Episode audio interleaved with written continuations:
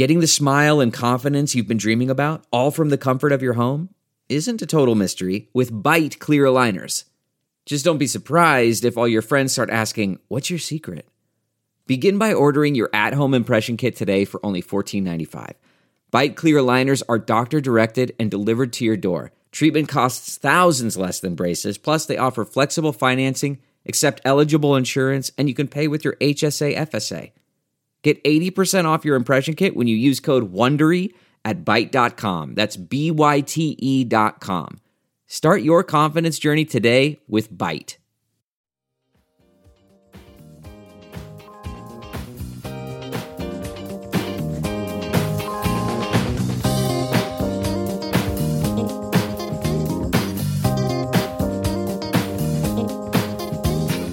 And now, the list of things that you can buy at the Chicago Reader store at chicagoreader.com. Things to wear like Chicago Reader hats, t shirts, bandanas, and face masks. Things for your daily life like the Chicago Reader camping mug, Chicago Reader tote bags, and a Chicago Reader reporter's notebook. Things for you to read like our reader recipes, the Chicago Reader 420 companion, our Chicago Reader best of book series from journalists Maya Dukmasova, Mike Sula, Ben Joravsky, and Leor Galil, the Chicago Reader coloring book, and the Chicago Reader stay home puzzle. Find the Chicago Reader store at chicagoreader.com and show your support for the nation's first free weekly newspaper since 1971.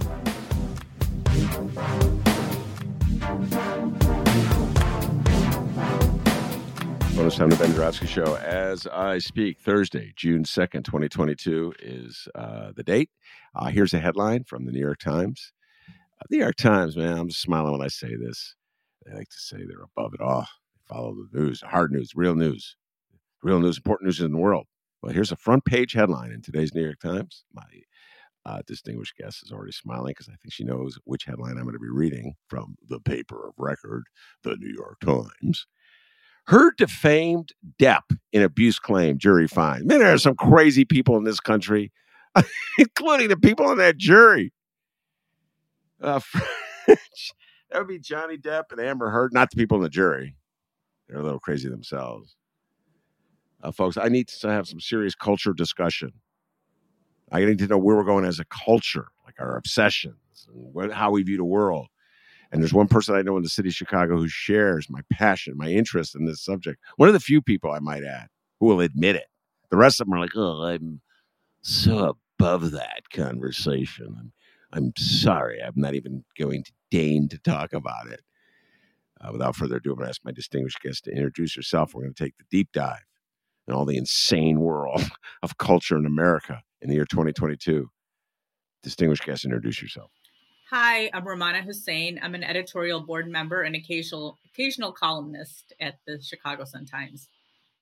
I'm striking the word occasional from that. She's a columnist for the Chicago Sun Times and a damn good one. In my opinion, she should be uh, writing uh, mm, at least three times a week uh, columns for the Chicago Sun Times. But I don't run the Chicago Sun Times, okay? So I'm just a podcaster in my attic. Uh, you and I share uh, a deep and abiding uh, love and obsession with culture in America. Uh, we don't run from it. We don't hide from it. We don't pretend we don't. Uh, we're constantly sending each other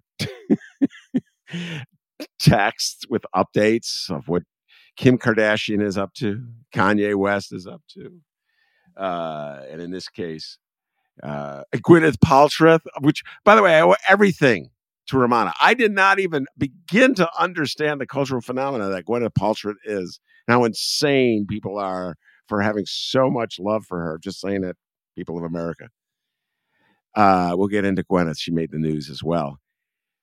Amber Heard, Johnny Depp. Uh, he tried to sue her for libel or slander in England, got thrown out of court. Uh, did it again, sued her again in the United States, and found some jurors in the state of Virginia to agree that somehow or other she had slandered him. I, I look at this and I think uh, everybody has lost their freaking minds. What is sort of your general reaction uh, to the verdict that went down yesterday uh, in the Johnny Depp Amber Heard uh, lawsuit? One thing I have to say is just as someone who's covered the criminal courthouse, I do think that um, I am I am looking at it from someone who's been reading snippets and has my own opinion about Johnny Depp and Amber Heard. Um, I always try to refrain from making like absolute commentary unless I've sat through the trial or I've read what happened in the trial day to day because I can't make a judgment. You know, some people will like never follow what happened in a case, and when someone's acquitted or uh, you know convicted of a crime, they're like all angry, and I'm like, well, did you listen to the case at all, or did you listen to the you know evidence that they had?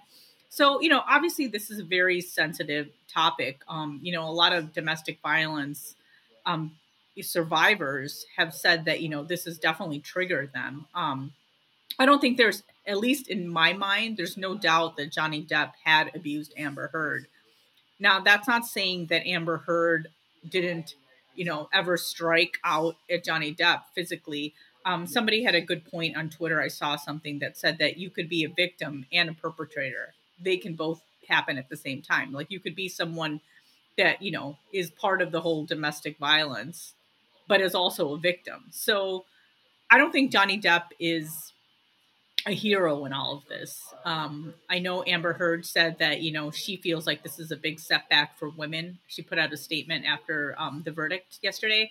So he got, I think, ten million dollars in compensatory damages and ten and five million in punitive damages, and she got two million um, uh, from the jury, but it wasn't punitive damages; uh, it was compensatory. But a lot of people felt you know a lot of a lot of one of the interesting things is a lot of people on the right suddenly became Johnny Depp fans. And I don't know if you saw, but Kyle Rittenhouse tweeted about it. And he was just like, you know, saying he knows how Johnny Depp feels being vindicated. I forgot the exact words, but, you know, so this is obviously, um, you know, t- there's a lot of sensitivity involved. So I'm just saying that I, I don't think Johnny Depp's like, you know, we've talked about this and you brought it up. Like, Johnny Depp is not anywhere near the hero that some people are making him out to be. During the trial, um, it turned out that he had sent up text messages to someone where he basically talked about um, having sex with Amber Heard's corpse, burned corpse, to make sure that she was dead. Like really graphic stuff that he said about her, um, and it was just really misogynistic and it to me very abusive verbally abusive. It just, it just, it, he just rubbed me the wrong way. So that's just my opinion. I don't think, you know, I'm not shocked. A lot of people said, you know, I was reading, you know, what people were saying on Twitter. A lot of people were upset about it. Um, a lot of people were saying Amber Heard just didn't come off as credible. And like I said again, I did not watch the court to court. This was televised too, by the way, so you could have watched it, but I didn't watch every day. I didn't pay attention every day. So, you know, maybe people didn't find her her credible, but I don't know. I just I just feel like um I don't think Johnny Depp is a hero and a lot of people are making him out to be this hero where he's like a total completely innocent and you know never did anything never hurt anybody and you know he had he had former girlfriends including kate moss who he famously dated in the 90s um, testify in his in his defense so you know, he had women saying that he never touched them when they were dating and was never abusive. And, I, you know, people probably, the jury probably bought that. So, I, you know, maybe one day I'll go back and read the day to day stuff. I mean, this, this trial lasted about six to seven weeks. So this was a long case. And one of the things I learned as a journalism student is that libel cases are very, very hard to prove. Um, and very few people actually win libel cases. So this was I think this was kind of uh, uh, something that we haven't seen in a long time. And because this involved like this major superstar, Johnny Depp, and Amber Heard is definitely, you know, someone who's famous too, but not as nowhere near as famous as Johnny Depp was or has been or is. I think this is the first time we've seen something like this. So I don't know. I th- I don't think this is the last we're hearing about this. We're going to um, probably hear from both of these actors in the future about this case specifically. So I, I know we'll be talking about this again, Ben. Yeah, I I did not know. I was not aware until you just told me about the Kyle Rittenhouse connection. You saw my jaw dropped. Uh, and this gets into the larger issue of culture and the connection and the po- politics politicalization of culture and how it plays out politically.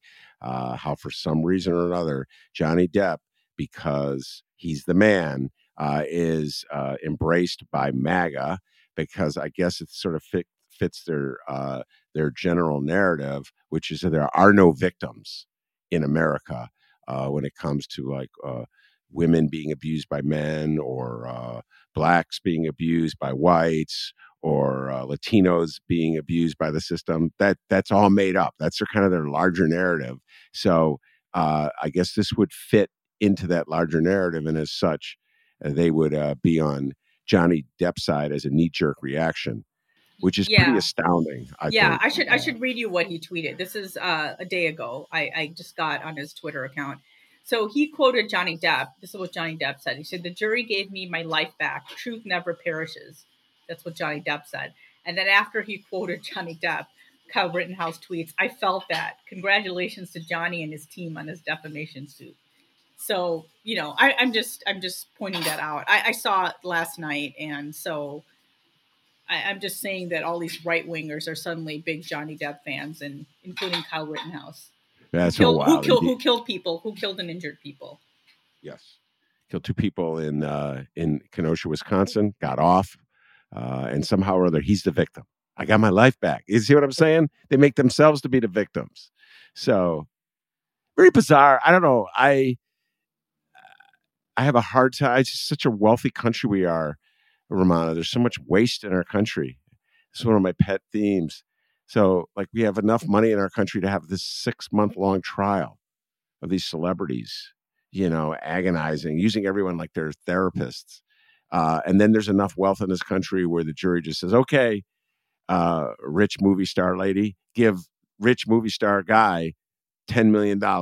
Rich movie star guy, you give rich movie star lady 2 million. I'm like, they'll make a movie, make all that money back. All you suckers and saps who pay for the tickets, myself included. I've seen a lot of Johnny Depp movies in my life. And it's just, it, I don't know. It, you know, there's a part of me that's the child of, uh, of uh, depression parents. Like, I can't believe that there's just so much waste in our uh, our society. That's kind of how I view it. You know what I mean? Like, what a waste of money and time and energy. That's kind of how I view. Your thoughts?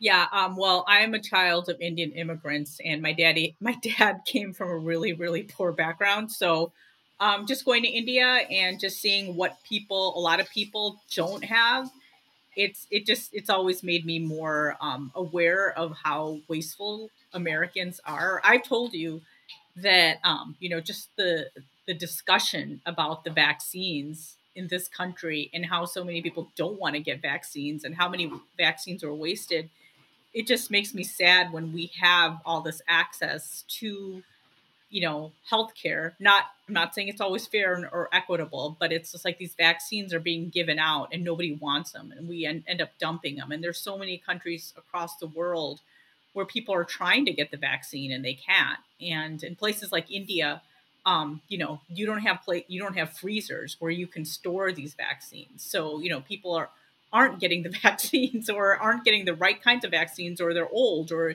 it's too hot. And so yeah i always look at americans and i, I told you I, I i just i am always like i was just disturbed that americans had to be bribed by pot and pizza and money to get a vaccine. And and it, it just kind of like i don't know. I know some people think it's like fine but when you're exposed to other parts of the world where the average person doesn't have access to a lot of things americans do and take for granted it does it does make you kind of cringe. And you know i that's one of the reasons i never waste food. Like whenever i see people like take a plate of food and dump it in the garbage it it's like a total pet peeve because i'm like okay can't you just like put it in a tupperware or a container and just eat it the next day? Like that it does bother me. And, I, and that's one of the things that's really funny. Um i always tell mick you know he's all about conserving mick is my husband as people know. He's all about conserving in the environment. And we always joke that um, you know us indians always joke that white people throw away things so quick they think everything's like bad. And i always told him i'm like hey things can last a lot longer even after they say they're expired trust me. So i always tell my it has to pass the smell test. So if it smells bad and it's in the refrigerator then you dump it. But other- or has or has green fungus growing on it then you dump it. But if it's only been there for a week you can still eat it. So I, i'd like to Oh. say i made a change in someone's lifestyle there. So I'm now going to introduce you to the world of growing up with uh, uh, in a de- depression kids, and may my parents rest in peace. They both passed on, uh, and they just couldn't believe me. It, their worldview, they were shocked. They look at what, what the remnants of the chicken uh, on uh, my plate, and I like, there's still chicken on those bones. You didn't eat those. You didn't eat all the chicken on the bones, and they like they're. You should see the bones they go through, Rummana. You know what I'm saying? It was like every piece of chicken was valuable when you were really poor in the depression. And as a child, a, a boomer, and a child of uh, of middle class America, sheltered middle class America, I couldn't comprehend that. So I hear you. Okay, you know. no, no, no. I totally hear you. And it's like like my dad. My I mean, I I I'm someone that grew up, you know, North Shore adjacent. So I'm not going to say that I'm not spoiled. I mean my dad would look at the shoes that me and my younger sister would have and we tell sometimes he'd find out how much our shoes cost. And my dad my my dad didn't didn't my dad actually didn't have shoes growing up and i believe that. I mean when he said it i've seen where he grew up. And so he he was like i cannot believe how many shoes you guys have. And he's like you know i didn't have any shoes when i was a kid. And my dad actually did like dressing up and stuff like that. He did like clothes and things like that. But he i'm sure he looked at us and thought we were spoiled brats, which he did say once or twice in his lifetime. So yeah, I I understand that. Like I I mean, my parents would always be like, you know, finish the food on your plate. You know, people don't have this, and you know, they'd always tell us how you know, my mom grew up middle class in India, and she said there was no like fruits and vegetables. Like it wasn't a, a thing that most the average Indian person ate. So she always like, she's like, you guys remind me of the rich cousins that we would have, and would just be like put their face down when they'd get fruit and we'd be like oh my god how could they not want to eat that? So so yeah I, I i i know you were raised in a different household with different circumstances but it's it's similar in that way. My my my parent my dad actually you know a lot of people's parents came from like well-to-do backgrounds. My dad came from basically came from an impoverished background. So you know he was always telling us that you know we shouldn't waste and and was always kind of surprised and perplexed by by the way we lived compared to how he lived. All right, so you've given me a perfect transition into uh, the next thing I want to discuss, which is this new, uh, what is it, uh, like uh, nine step skincare product that Kim Kardashian is putting out for six hundred thirty dollars. Now, my father could not, ladies and gentlemen. I know I'm doing a lot of man, baby boomer talk here about uh, uh, depression parents. But my, my father could not understand why anybody from my generation, this go back to the 70s, would want to buy Converse All Stars. Converse All Stars was the shoe of my dream when I was about 12, 13, 14 years old. I just wanted All Stars so bad. I thought they were the coolest looking shoe in the world. And in my mind's eye, I was a great basketball player, even though I'm a very mediocre basketball player. I've been my whole life. And so uh, my father would say, This is a complete and total waste of money. There's no difference whatsoever. You're paying for advertising, and PF flyers are just as good. PF flyers I could knock down. I don't know if they make them anymore. And so I could never get the Converse until I finally got a job and I bought my own All Stars. And he'd be like, "Oh, you can't tell me this is any better than a PF flyer. Like I thought, what do you have stock in the company or something?" So I got all that in me. Uh, Rummana, when I read this story that Kim Kardashian has come out with a product line, you got to help me out here. I sent you the article to read it. $630. And you know what's funny? This is again uh, my utter ignorance. I was reading it to my wife who's in the beauty business. She knew all the products that were in she goes, Oh, yeah, that's blah, blah, blah, blah, blah. And that's blah, blah, blah, blah, blah. I'm like, Well, don't I feel stupid? I don't know any of these products. I know Rummana Hussain knows all these products as well. Help me out, Rummana. You're a Kim Kardashian expert. What's the appeal? $630 for the nine step skincare routine. Go ahead. Well, first of all, I have to say that my version of wanting like my my the shoe that I really wanted was a pair of canvas Nikes in the 80s. But my parents did get them for me. But they, you know, being immigrant parents, they did not understand the need for an Izod shirt. they got me like one. My mom got me one Izod shirt, and I'm like, well, I want more, and she's like, no, one's enough. It's too expensive. And she'd always tell me she could sew me whatever you know I wanted. So um, yeah, I understand your pain because I I would be tell my parents I needed something, and my parents thought the Nikes were really expensive. And you know they got a little more lax as we grew older. My brother got his Air Jordans when he wanted them, so they kind of understood, but they didn't understand all of it. So I, I totally understand your pain. But my parents would say the same thing. Like if I said I wanted a pair of Levi's, my dad would be like, just go to Sears and get, you know, the jeans they have there. And my first pair of jeans, of course, were Toughskins for from Sears. And my parents were like, so what? They're jeans. That's all you need, right? Doesn't matter. They didn't understand, you know, they're, they're, you know, now that they've like lived with us for all these years, they realize like, you know, what's cool and what's not cool. So there are some things that I will spend a lot of money on. Um, I, I, I admit I do have, you know, I am a child of immigrants, but I also grew up in the northern suburbs of Chicago, so I do have some of that taste. I do have some of that uh, North Shore kind of taste. I admit, but there's some things I'll pay a lot of money for, and there's some things I won't. I will not pay that much money for a skincare line, and I did know a lot of that stuff that you know was in her skin skincare line. I mean, first of all I do have to tell you that there are face creams that just like one face cream that can cost up to 300 to 400 dollars. And this isn't like a 19 step it's just like one cream. There's this one moisturizing cream which i'm sure your wife pam knows called la mer. And uh, some of the bigger jars can cost up to 360 to 545 dollars like depending how big the jar is. So i'm just letting you know that um you know skincare and makeup can be really, really expensive. And a lot of times you are definitely paying for the packaging. I can tell you that. I I look for sales when it comes to like designer makeup. I, I don't want to pay, pay full price. But sometimes if it's a lot different, then I'll buy it. Otherwise, I'll just get the cheap drugstore brand. So like when it comes to skin creams, I'm not going to do something that like a 19 step. That's just too much. I don't have that much time to to like time before I go to sleep in the night. Like I already add added flossing to my like nighttime regimen, which I didn't do before, and Mick guilted me into doing. So um, and my dentist.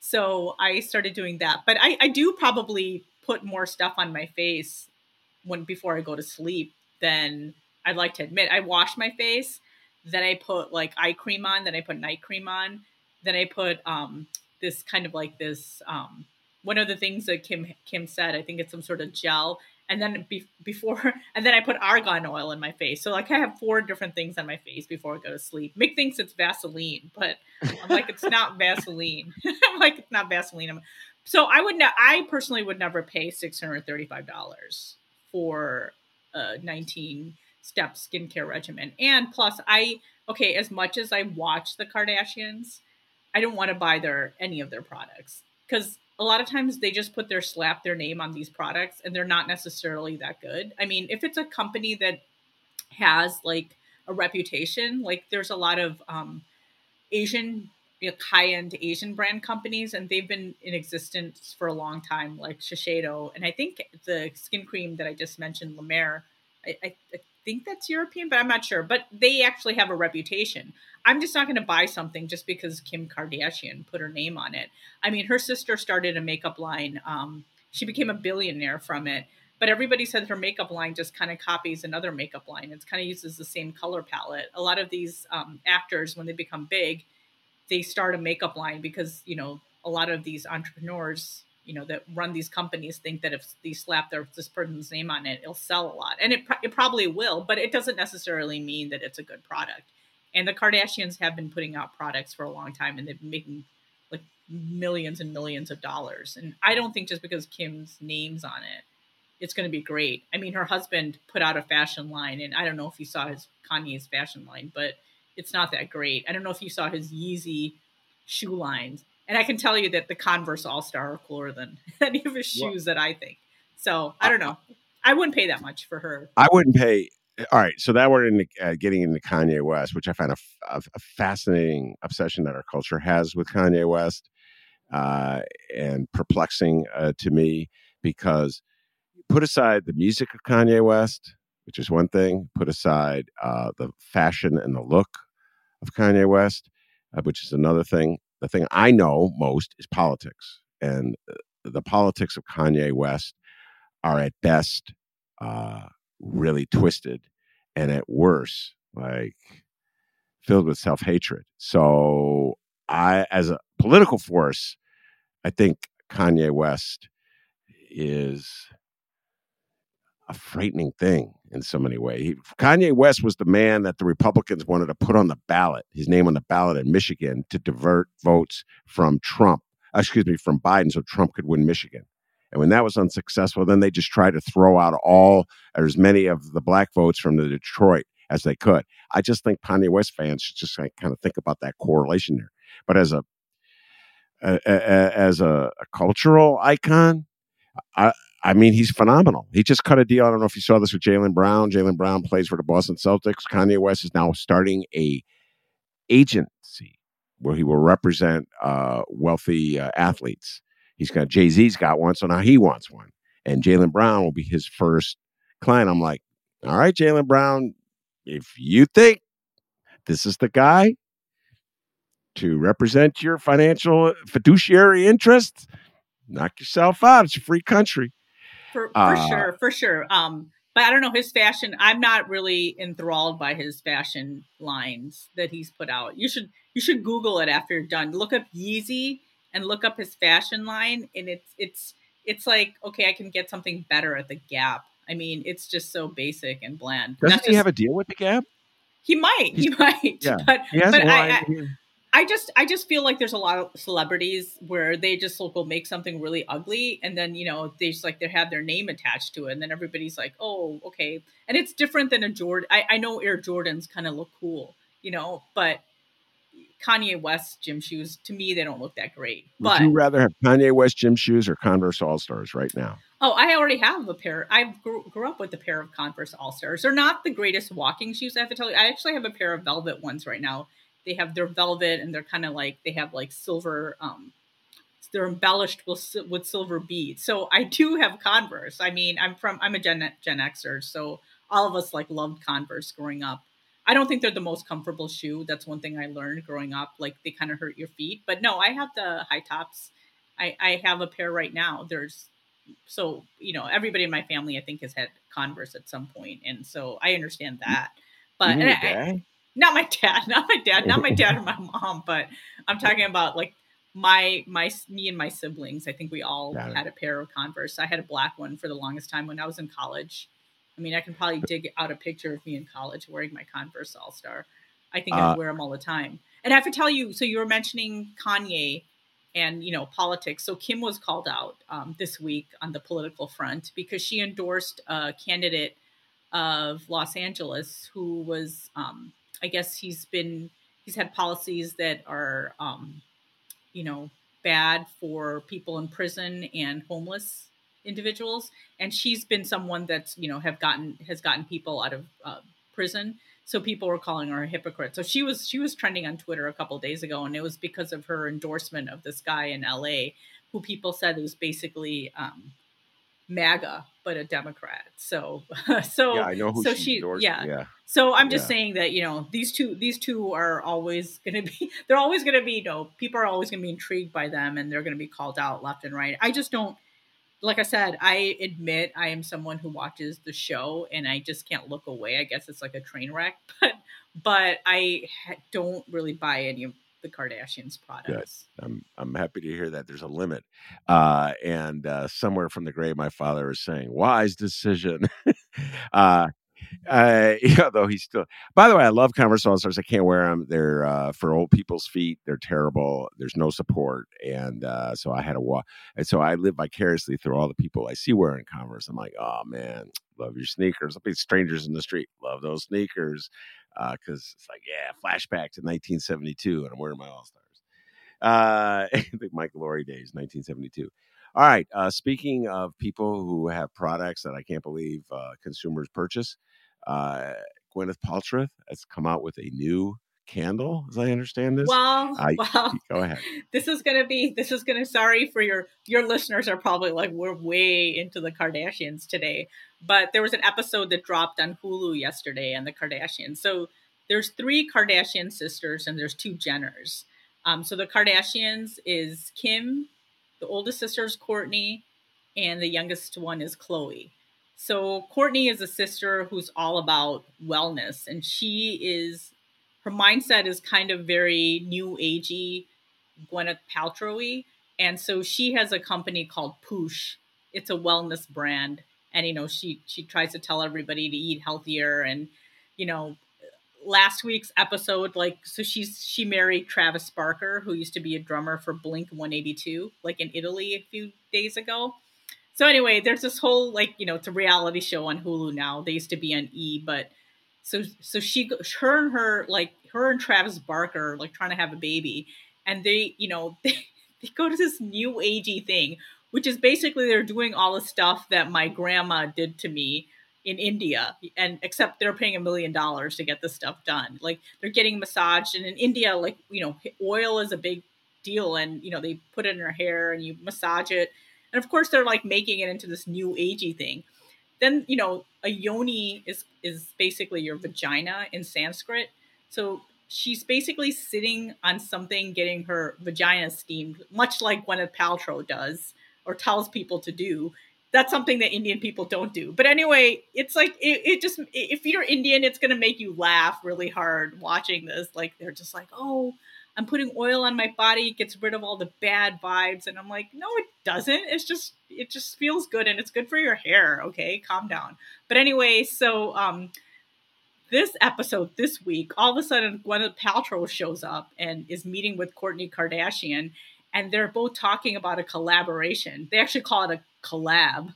And you know they're they're talking about a candle that they're going to make. And so it's like goop and poosh coming together so they could come and make a candle. And i think that the candles is, is called like does this smell like my pooshy? or something like that which is which is a play on uh, gwyneth paltrow's vagina candle. But anyway it's like you know after this episode aired you know like people are writing about it. I sent you the new york post article about it and i was just like oh my god. I actually test- texted my younger sister. My older sister thinks we're crazy because we watch the kardashians but was my younger sister and i watch it so i texted her. I'm like did you see gwyneth, show- gwyneth paltrow showed up on the kardashians? And my sister's like ah, I stopped watching at some point. And she started watching something else, but I think she was continuing to watch it. But I was telling her about it. And then when you told me about Kim, I was like, oh, speaking of your best friend, your BFF or your girl Gwyneth showed up on the show yesterday. So I bet this candle is going to be ridiculously priced and people are going to buy it. It's going to get sold out. And um, it, it's so ridiculous. And I'm, I have to admit, your um, listeners are probably like, what are they talking about? And I am, I am embarrassed and I am ashamed for watching that episode and knowing this and, and I will tell you, this will probably be our highest listened to show uh, of the week. uh, I, um, no, I uh, I did not. Uh, I must admit, I did not know the phenomenon that it's Gwyneth Paltrow until uh, one day uh, Rummana blew my mind on it. And this was back in the old days, two years ago. She goes, "Ben, you don't know about this?" And then she just let me know, and ever since then, my eyes have been open. And uh, I, I realized that my father's influence has sunk in deep into me. Like I didn't like it when he told me there's no difference between Converse All Stars and PF Flyers. But I'm like, I'm with you, Dad, when it comes to Gwyneth Paltrow's candle. Okay. Just go buy a candle at CVS for crying out loud yeah i yeah i hear myself like now that i'm older i feel like you know my dad i feel my i kind of wish you know my dad passed away in 2006 and just when it comes to politics and the way he would talk about the united states i mean oh i used to tell him that he was exaggerating and it was like overly sensitive. I basically sound like my dad now when him and his friends would sit around and talk about how bad america is and how like you know we always do the wrong thing, side with the wrong people, and it's racist. And I'm just like, oh my god, I, I, my mom always tells me she goes, you used to tell your dad he was like overly sensitive. Now look, look at you. And so yeah, I, I do feel like I'm, I'm becoming my parents as the, you know, as the years go by. So I understand what you're saying. Well, there was a showdown uh, that uh, I saw. It was all over the internet.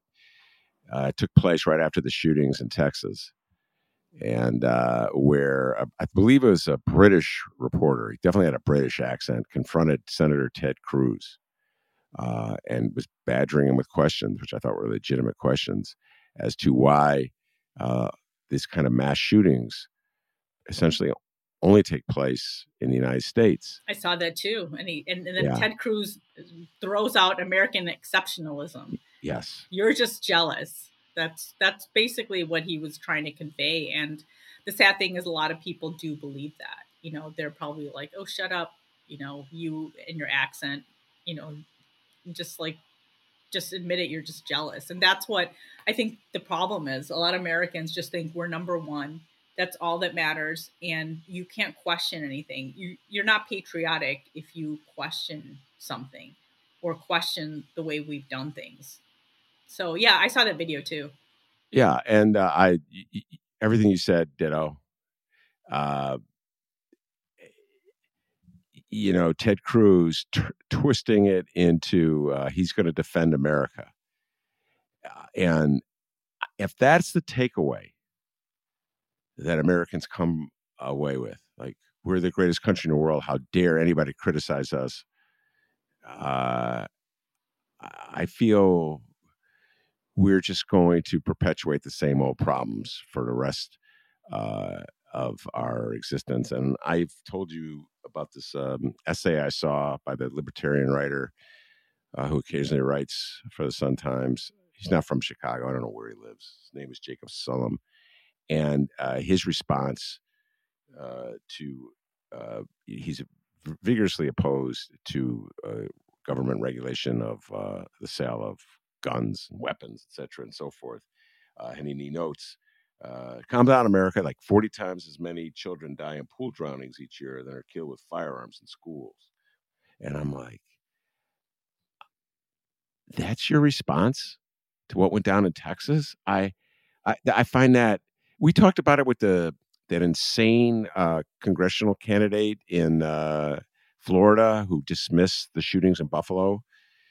You know, well, you know, more Planned Parenthood has killed more black people than the shooter, and and and Rummana, I'm like, what is with MAGA?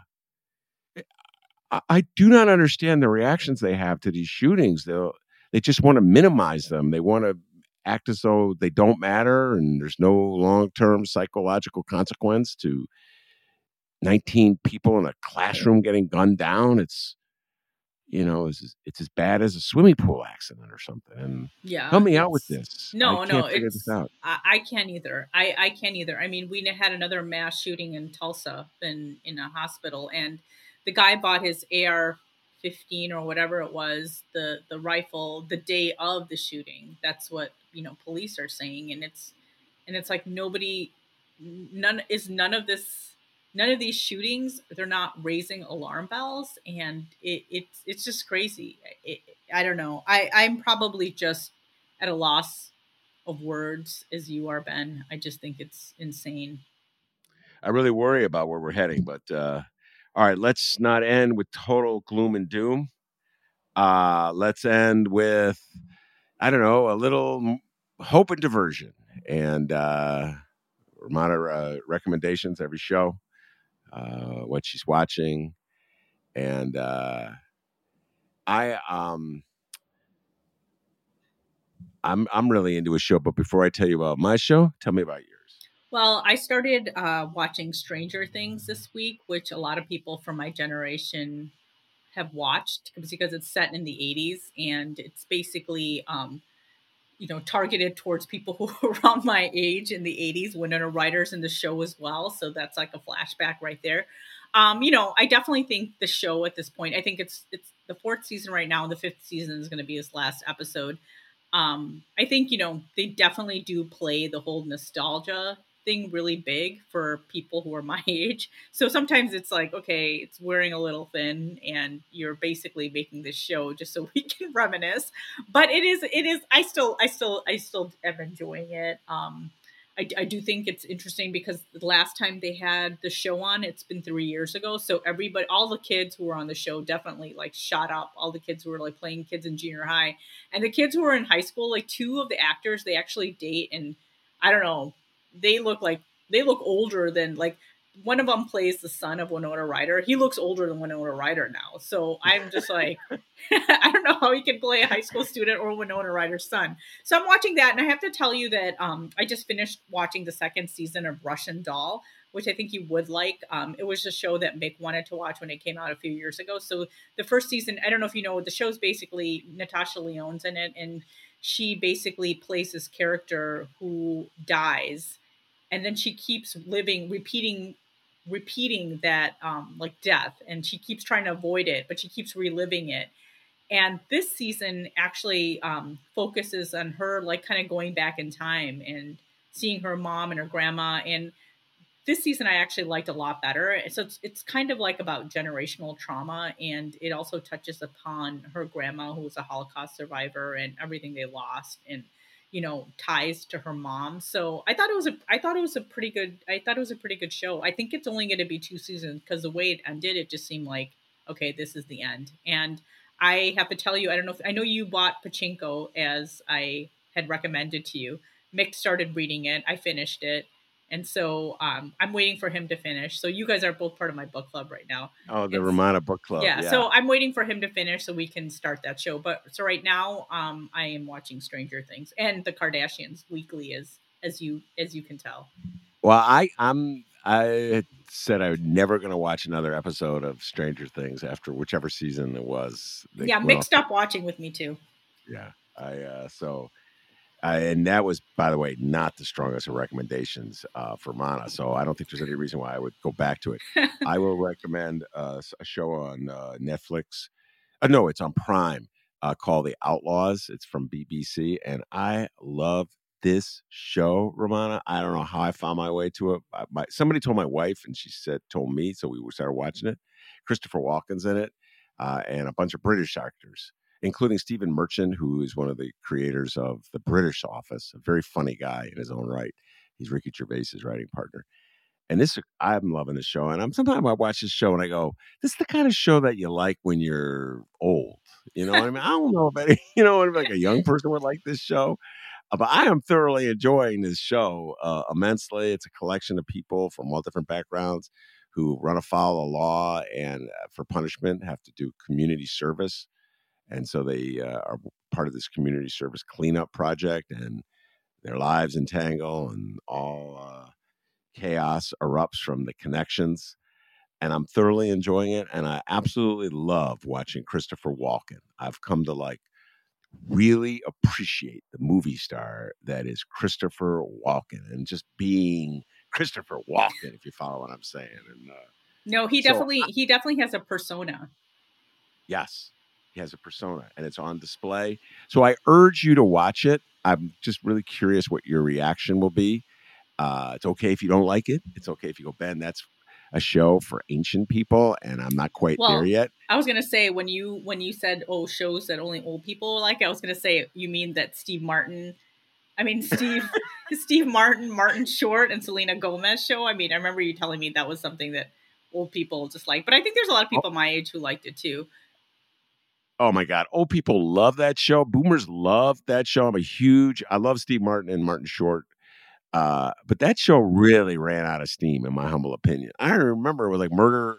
Yeah, it was murder and only in the buildings or something yeah. like that. And, and, I think there's already a part two, which I have no intention to watch. So, uh, so the Outlaws is it only one season so far, or is it a couple seasons? They they they're uh, they did the first season, and then um, they immediately have done a second season. Uh, and as I understand it, what happened was uh, COVID interrupted the um, production. So they essentially did back to back seasons because yeah. it's uh, very popular in England. Yeah. And um, I'm loving it, man. Like, I'll so tonight I will not be watching it because the uh, uh NBA final starts, and you know I'll oh. be watching that for the next. So will so will Mick. I'm, I I can always already predict that. So will Mick. So all right. Sure. Now let's let's close by throwing Mick under the bus. Our favorite thing to do, or at least my favorite thing to do. I love Mick Dumke dearly. He's one of my oldest friends and a great writing partner. But he said something that was so I can't even get the words out about Michigan, Mick's from Michigan. And this is my thing, uh, Rummana. Like people come from Michigan and settle in Illinois and then have disparaging things about Illinois. Like, why don't you go back to Michigan? Okay, if you like it there so much. So explain Well, to people what it, makes it, it wasn't it wasn't disparaging. Well, we actually have a lot of like you know a lot of fun things happening in the spring slash summer. We just had a um, we're having a niece on Mick's side graduate from high school in Michigan actually. So we're going this weekend, and one of my our nephews on my side just graduated from eighth grade on Thursday. And so when I, I mentioned to Mick like about a month and a half ago that we're you know we're gonna have we're gonna go to this high school you know middle school graduation junior high graduation, Mick was like eighth grade graduation who does that because I never heard of that until I came to Chicago. Nobody does that you know and I was just like well we do you're in Illinois now and we do that in Chicago. So you know he obviously went to the graduation was you know fine to support you know our nephew but you know, he always has this like, oh, in Michigan thing. So and and you know, and one of the things like that's really funny because um in Michigan and in places like Indiana, they they have a word for people who are from Illinois. Well, they call them like FIPS, like effing Illinois person. And yeah, my niece says a lot of people in Wisconsin refer to, and then I'm like, why are you guys so obsessed with us? You know what I mean? Like, why does it matter? You know, that basically, I guess they're they're referring to people who come to Wisconsin and Michigan to vacation. They call us FIPs or whatever, and or FIPS or whatever. And I'm like, we're not even. I, my whole thing is like, we don't even care about you guys. So, and you guys come to our state, by the way. So I don't know. I'm a Chicago. I'm a total like Chicago Chicago area snob. So I just think that I, I don't I don't think I don't think Michigan compares to Chicago or anything. So that's just my opinion. And I'm not saying not Mick's hometown. I mean, I'm sure he loves his hometown town, but I still think Chicago's way better. I I, uh, I never thought I would be uh, so parochial in, uh, in defending Chicago as I was when you mentioned uh, Mix. And the other thing is, I love eighth grade graduations. I haven't been to one in a while. Uh, I've been to quite a few for various reasons. I just think Well, your they're awesome. daughters, your daughters probably graduated from eighth Oh grade, my right? god!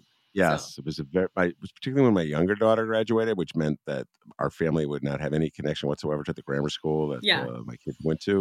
It was very moving for everybody in our family, and I still remember it uh, as just a great day in our family's life. And it was. And then I've been to so many graduations for their friends, you know, because like friends just ahead of them and just below them in grade, and it's just I love the graduations. I love the songs that they sing. I love the innocence of it Exactly. uh, and um, because high school can be so traumatic uh, and in so many ways and so there's just something very innocent uh, in my humble opinion about an eighth grade graduation and they that Boyz II Men song they sing uh, which is well, actually a cover. It's so hard. da, da, da, yesterday, you know I know, I know, I know what song you're talking about. But it, but the funny thing is when you're mentioning when you, when it was it was kind of emotional when your youngest daughter graduated. Um, it was like that for my older sister because it was her third child, third and final child, who was graduating from that school district, and she's involved. She's like on the board, and she actually gave a speech at the graduation, of course, which made my brother laugh because she mentioned Whitney Houston's song "The Greatest Love of All," which was a theme of her which was a theme of her high school graduation. My brother was texting us during her speech, and he goes, "I didn't know she was such a big Whitney fan." So you know, we of course we're teasing my sister about it too. But yeah, I think especially in the light of the shooting in Texas, um, I am kind of getting uplifted, and it is kind of emotional watching a lot of my friends, like children, children in our like in our relatives, like you know, graduating from you know junior high and high school, just kind of seeing that innocence. You just kind of hope that they always stay innocent while they can. And so I just think I just I just think that um, what happened in Texas is just kind of raising that emotion about why these moments are so important and should be cherished cherished. Well put. That's as good a spot as any to close it down. I just want to say the name of the song. It's so hard to say goodbye to yesterday, uh, and it's. Uh, I've heard that song sung. I would say at least a dozen times at eighth grade graduations, and I always start crying when I hear it. And it's from a movie called. Uh, this is way back when. um, uh, Cooley High from 1975. It's a song played at the funeral. So anyway, great song that gets carried on uh, in a graduate a grammar school. I call them grammar school, grammar school tradition. So Mick, you know I love you dearly. We see eye to eye in the parking meter deal, but we don't see eye to eye on eighth grade graduations. I love them. Uh, anyway, Rummana Hussain, thank you very much for taking the time, and uh, we'll talk to you real soon. Okay. Thank you. All right, that's great, Rummana Hussain. I'm Ben Joravsky. Take care, everybody.